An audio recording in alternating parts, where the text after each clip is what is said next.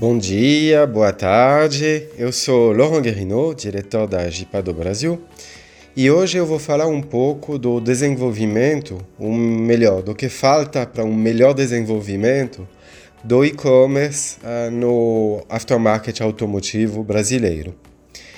Primeiro, vou falar um pouco da GIPA, muitos conhecem, somos um instituto de inteligência de mercado, referência no aftermarket automotivo no mundo. A GIPA tem mais de 35 anos de experiência, tem escritório físico no Brasil há mais de 23 anos e realizamos estudos de monitoramento do aftermarket, estudos de preço, pesquisas de preço, de market share, pesquisas qualitativas de comportamento dos motoristas, motociclistas, caminhoneiros, dos reparadores, varejistas, todos os players do aftermarket automotivo. Hoje eu vou falar um pouco mais do e-commerce no aftermarket. Várias pesquisas mostraram que o Brasil é um dos países que teve o maior crescimento no e-commerce nesses últimos anos. Segundo as pesquisas, está entre o top 15 e top 10 dos maiores mercados pro e-commerce no mundo. Porém, não chego a um nível tão alto no caso das peças de reposição. Apesar de um parque entre os maiores do mundo, mais de 46 milhões de carros circulando, a venda de peças online não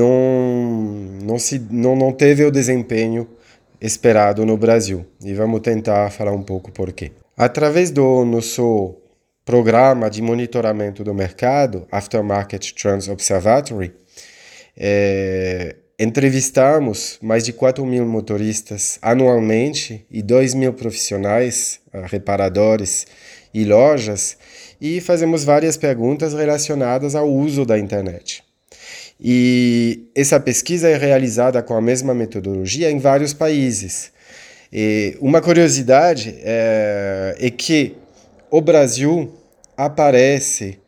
tem um comportamento muito diferente dos outros países. É o único país onde a proporção de motoristas que costumam pesquisar sobre o automóvel na internet está acima da média, enquanto o nível de compra está abaixo. Na realidade, no Brasil, o nível de compra, a proporção de motoristas que compram na internet está 5 vezes menor do que a proporção que pesquisa.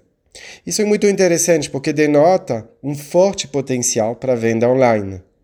Então, o que está faltando para vender mais? Um primeiro ponto, quando a gente compara com outros países, é que a taxa de do-it-yourself, ou seja, a proporção de motoristas que fazem os reparos ou a manutenção do próprio carro, eles mesmos, é menor que a média mundial.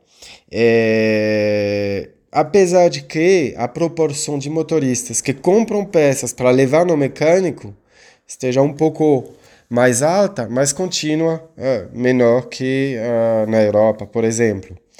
Por quê? Porque o custo de mão de obra no Brasil não é tão alto e realmente um dos fatores que determinam a taxa de do-it-yourself, a quantidade de motoristas que compram peças e fazem os reparos eles mesmos, é o custo da mão de obra. Por isso, não é surpreendente que quando a gente pergunta para os motoristas quais são os principais motivos pelos quais eles não compraram online, peças de reposição, peças, pneus, lubrificante.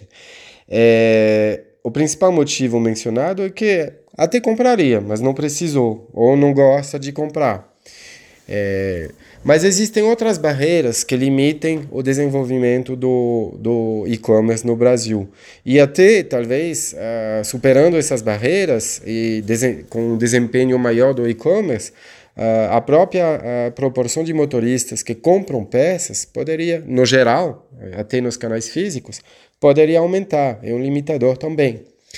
Assim, o segundo motivo mencionado pelos motoristas para não comprar na internet é relacionado à falta de confiança. Na verdade, são vários motivos, como o receio de não receber a peça má-fé, dúvidas sobre a qualidade, a existência de peças falsificadas, dificuldade para trocar, receio de demora para entregar. Todos esses motivos mencionados pelos motoristas são relacionados à falta de confiança mesmo.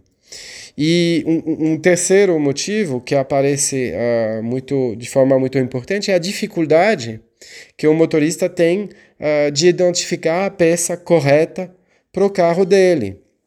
E, se a gente olhar um pouco mais para o lado da oferta, dá para entender melhor essas questões de confiança e de dificuldade de identificação da peça.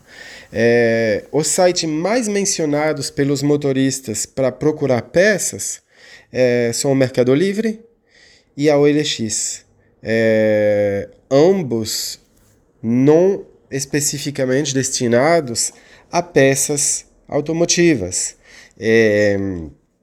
Se a gente pensar no Mercado Livre, para quem não conhece, para quem nos ouve do exterior, é um modelo baseado no eBay.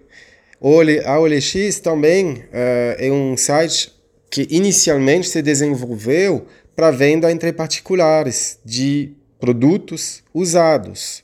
Mercado Livre e eBay também. E eles não têm nenhuma forma de ajudar o motorista a identificar a peça.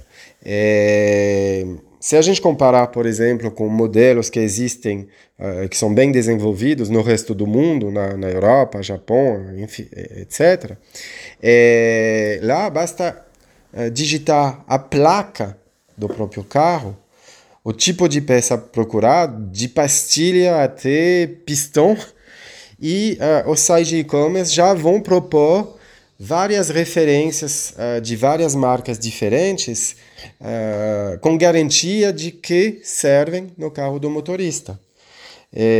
Hoje, o Mercado Livre está tentando se aproximar disso, agora tem a possibilidade de definir marca, modelo, ano e motorização do veículo.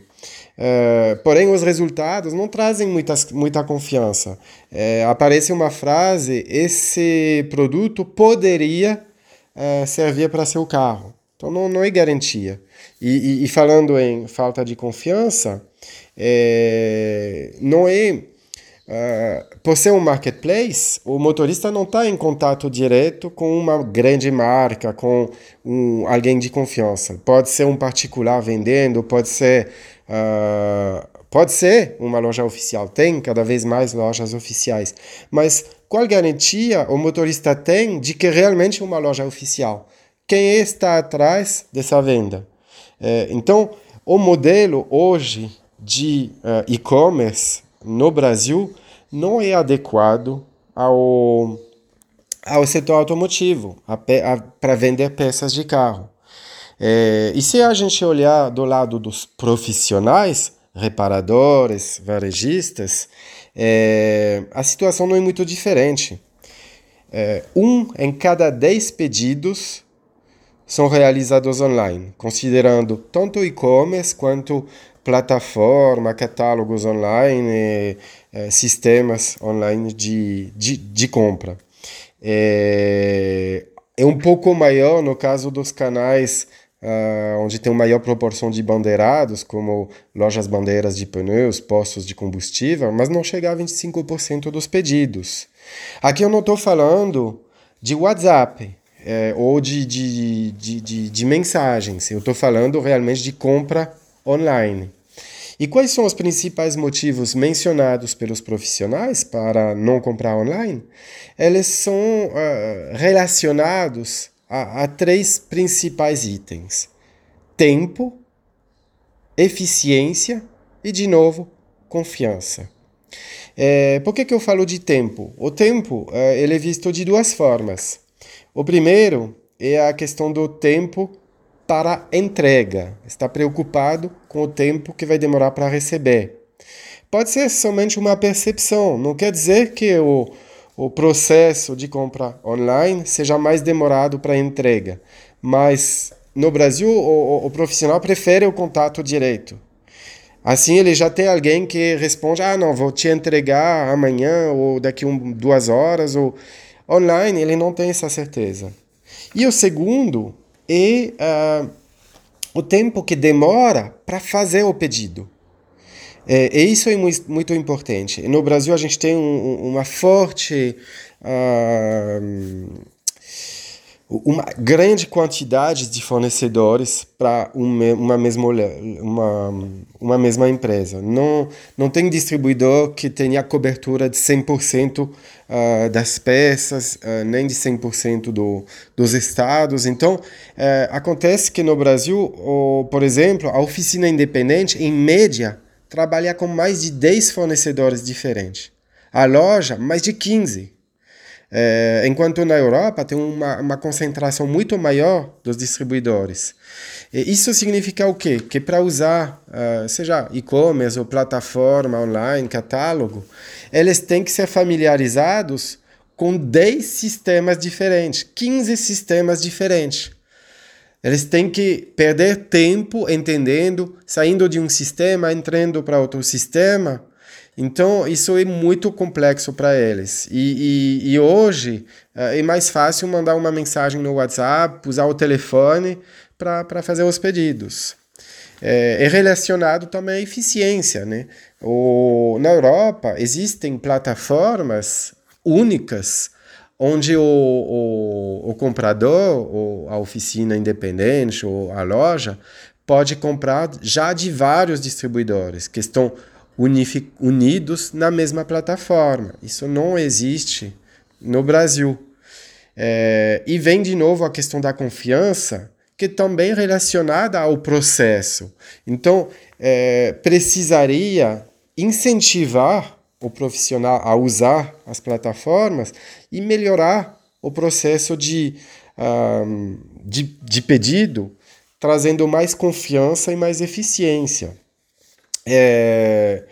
Por exemplo, 25% dos profissionais, que são profissionais, né, falam que eles têm dificuldade em identificar a peça. Mesma resposta que os motoristas. Então, realmente, tem que melhorar a oferta para conseguir um melhor desenvolvimento no e-commerce.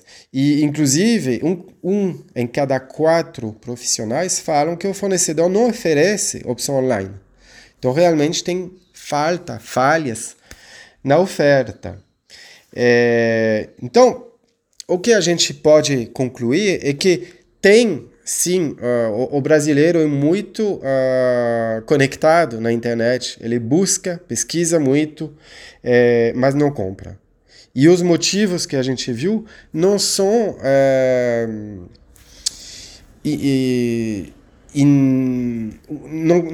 não é um desafio impossível vender online. Isso é muito importante. Os modelos a gente vê no exterior existem. Então, o dia que chegar uma oferta que traz confiança, que ajuda o motorista ou o profissional a encontrar a peça que ele procura, vindo de uma marca, um nome estabelecido e que consiga ser conhecido, ter uma notoriedade entre os motoristas, entre os profissionais, aí sim o potencial do e-commerce no Brasil pode ser alcançado. Espero que tenham gostado dessa análise. Claro que podemos aprofundar muito mais e falar muito mais sobre o nosso mercado de reposição pós-venda automotiva. E estamos à disposição na GIPA do Brasil para ajudar vocês a entender melhor o nosso mercado, tomar as decisões estratégicas certas. Então, fiquem à vontade para entrar em contato. Muito obrigado e um bom dia, uma boa tarde para vocês.